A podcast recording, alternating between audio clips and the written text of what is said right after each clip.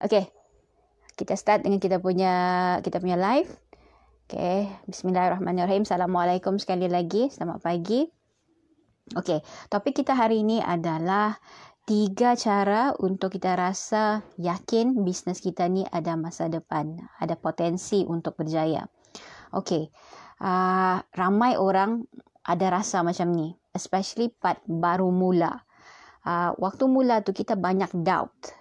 Okay, kita banyak doubt. Kita mungkin bersemangat waktu mula tu. Sebab dia new venture. So kita ada angan-angan yang yang uh, bermain di kepala, kita ada impian, kita rasa positif. Okay, tapi as we go along, cabaran tu mula keluar, mula timbul. Jadi bila cabaran tu mula timbul, di situlah mula datang biawak. Okay, mula datang big question mark. Am I in the right place? Am I doing the right business? Adakah bisnes ni ada potensi untuk berjaya ataupun dia jadi biasa-biasa saja. Okay, so tolong uh, saya akan share tiga cara untuk bagaimana kita rasa yakin bisnes kita ni ada potensi untuk berjaya. Mohon uh, anda yang baik hati tolong uh, to jot down tulis poin-poin yang saya akan sebut ni dalam ruangan komen untuk manfaat bersama. Hi Eric, thanks for watching. Okay, first First kita kena buat research. Kita mesti buat research. Dan research ni dia tidak uh, dia bukan sebelum bisnes saja, tapi research tu kan sentiasa ongoing. Okay, apa maksud saya research? Okay, bisnes ni key untuk buat bisnes adalah kita menyelesaikan masalah pelanggan. Okay, dia bukan soal menyelesaikan masalah kita perlukan duit. Tidak dia kena menyelesaikan masalah orang lain which mean orang lain itu adalah a group of people yang menjadi target market kita untuk membeli kita punya produk ataupun kita punya servis Okay. Jadi di peringkat awal sebelum kita mula langkah pertama berniaga itu adalah lebih baik untuk kita buat research dulu. Macam mana buat research? Pertama kita tanya soalan. Kita tanya soalan, kita kena tanya soalan adakah bisnes kita ini menyelesaikan masalah orang? Masalah apa? Okay. dan bila kita sudah decide apa yang kita mau buat masalah apa yang kita selesaikan kita kena identify a group of people kita mau jual ke uh, dengan siapa kita mau jual kita punya produk ataupun servis tersebut. Okay. which mean kita panggil target market.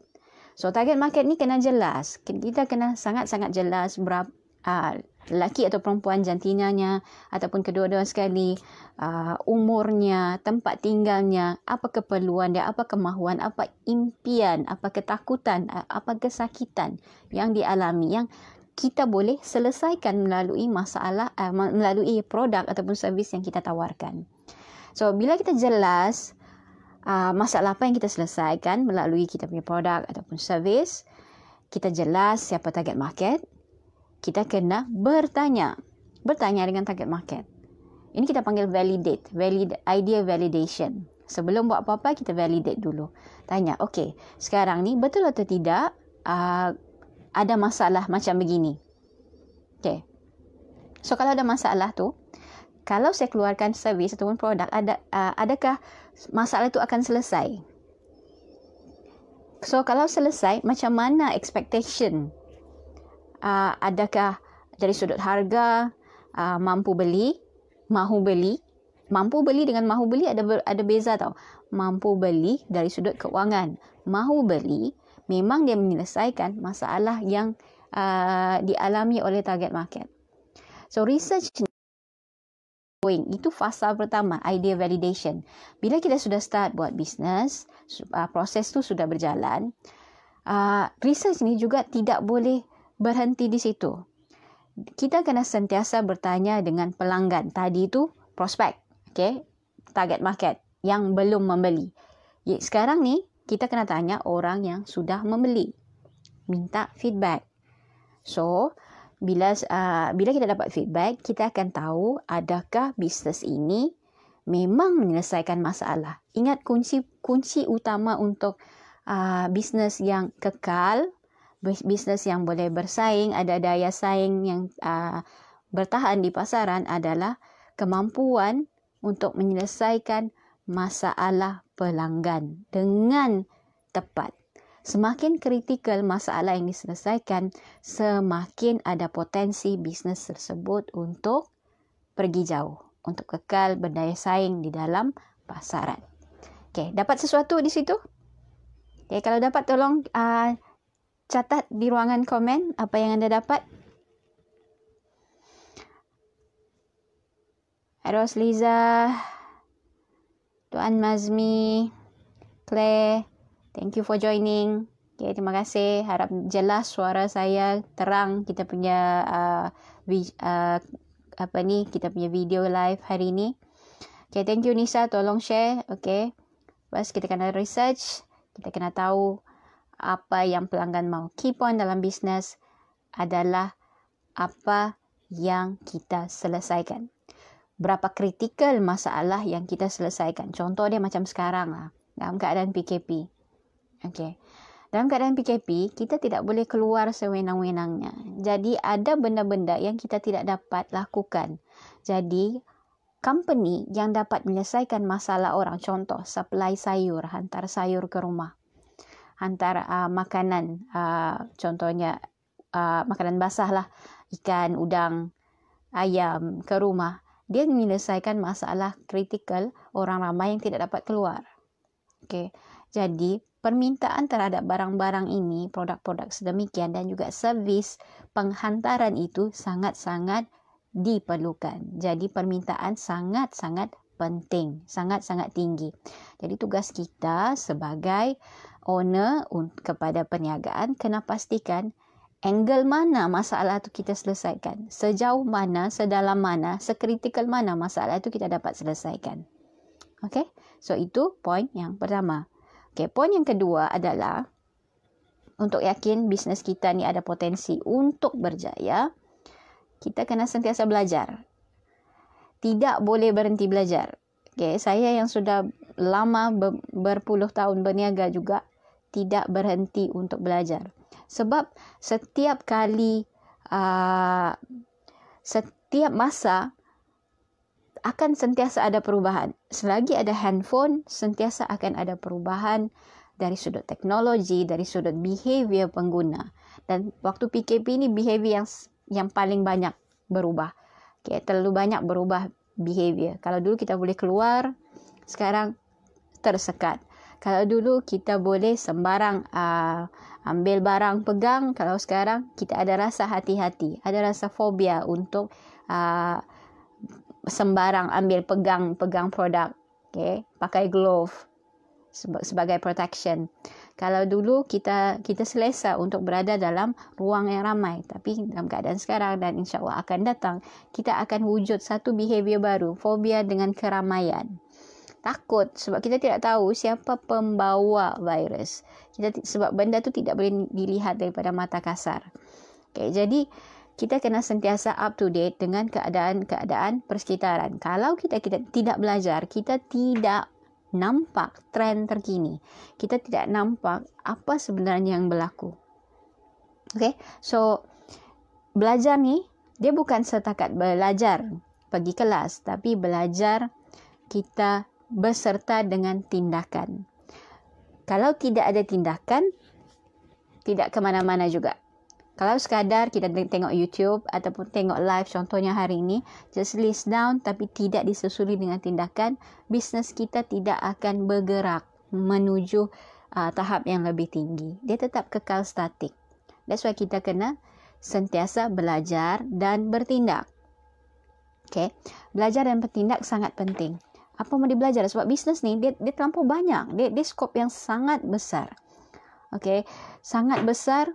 So tindakan dia tu kena fast. Fast action fast result. Anda biasa dengar ungkapan itu.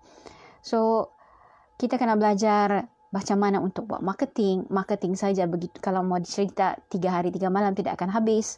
Okey marketing macam mana untuk buat sales? Macam mana untuk close sale? Macam mana untuk buat uh, buat uh, apa ni skrip untuk close sale. Lepas tu macam mana untuk uruskan production macam mana untuk uruskan duit.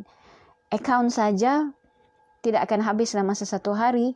Ada begitu banyak prosedur ada begitu banyak teknik sistem yang perlu dibuat. Uh, HR lagilah satu broad topic.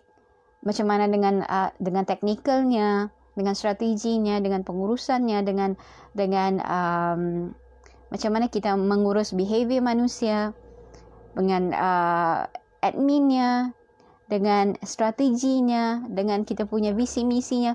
Bisnes terlalu besar. Okay, terlalu besar. Jadi kalau kita just fokus kepada buat marketing saja, kita fokus kepada buat sales saja, kita tertinggal banyak benda. Jadi bila tertinggal, di situlah menyebabkan kita ni agak sukar untuk yakin. Kita rasa kita tahu itu saja, sedangkan cabaran tu datang semua banyak. Okay, so dia kena ada belajar, dia kena ada diiringi dengan fast action, fast result. Wan Dharma, selamat datang. Aimina, thank you for joining. Okay, itu dua, dua point. Poin pertama, kita kena sentiasa buat research, kena sentiasa minta feedback daripada pelanggan. Yang kedua, kita kena sentiasa belajar dan kita kena sentiasa buat tindakan. Okay, yang last point, mesti ada mentor dan circle. Mesti ada mentor dan circle. Okay. Mentor ni siapa? Mentor ni adalah orang yang sudah melalui apa yang kita buat.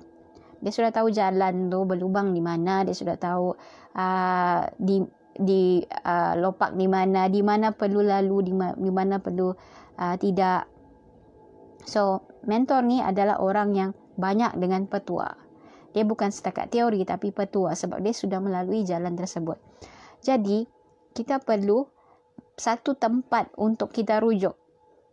Kita start call tanya. Apa jadi sekarang? So what should i do? Okay, apa benda yang saya kena buat? Adakah kalau saya buat A, adakah dia akan bagi result yang sepatutnya? Okay, so semua tu bergantung dengan uh, hubungan kita dengan mentor. Ramai orang dia ya dia bermentorkan orang yang dia tidak boleh kontak. Tidak salah, tapi sebenarnya dia kurang tepat sebab mentor ni adalah somebody yang kita just boleh boleh kontak bila-bila masa, bila kita ada masalah.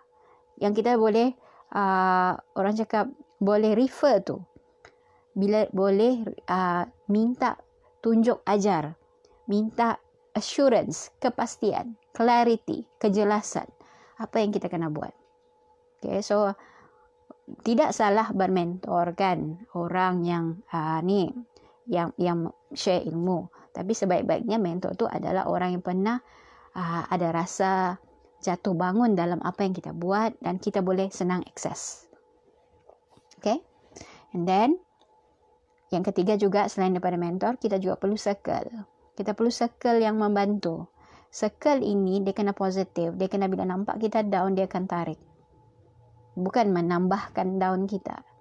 So, circle ini yang akan, yang perlu untuk pastikan kita sentiasa selesa dalam buat bisnes. Selesa bukan terlalu over selesa. Tapi kita yakin apa yang kita buat ini ada orang memerhati. Kalau salah ada orang akan tunjukkan.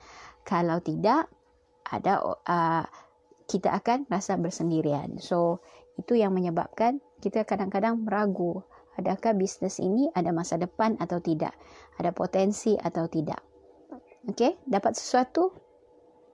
Assalamualaikum Syafiqah Zara, thank you joining hari ini kita uh, kita Waalaikumsalam Zara. Okay, kita uh, discuss tentang tiga cara untuk rasa yakin dalam bisnes untuk pasti uh, yakin bisnes kita ada potensi untuk uh, maju kekal dalam pasaran. So apa yang kita ada tu saya ulang balik poin pertama research, poin kedua adalah uh, kita kena sentiasa belajar. Dan belajar itu perlu disusuli dengan tindakan. Dan yang ketiga kita kena ada mentor dan circle. Mentor dan circle yang membimbing kita yang bagi clarity bagi uh, bagi tunjuk, petunjuk jalan mana yang harus kita pilih Aidom thank Waalaikumsalam thank you for watching okay so uh, itu saja untuk kita punya sesi live hari ini InsyaAllah setiap hari saya akan live jam 10 pagi. Make sure anda ada di page ini jam 10 pagi tepat. Sebab live kita tidak akan lama. Uh, cuma saya akan bagi straightforward poin-poin penting. Yang penting anda jot down apa yang anda dapat. Kemudian tolong share. Share ilmu ini se kepada seramai mungkin agar masing-masing dapat manfaat. Panjangkan dia sebagai sedekah uh, supaya ramai kawan-kawan kita dapat dibantu. Mungkin diri kita juga perlu dibantu. Terima kasih Nisa sebab tolong uh, jot down poin-poin tersebut. Harap ada manfaat untuk semua. Uh, kita jumpa esok insya-Allah. Salam Ramadan semua. Selamat menyambut uh, bulan puasa, selamat menjalankan ibadah puasa. Semoga Allah merahmati kita dan segala ibadat kita diterima Allah sepanjang bulan yang penuh berkah ini. Okay, tolong share ilmu ini kepada seramai mungkin. Niatkan sedekah. Itu saja. Kita jumpa insyaAllah esok jam 10 pagi. Wabillahi taufiq wa hidayah. Assalamualaikum warahmatullahi wabarakatuh.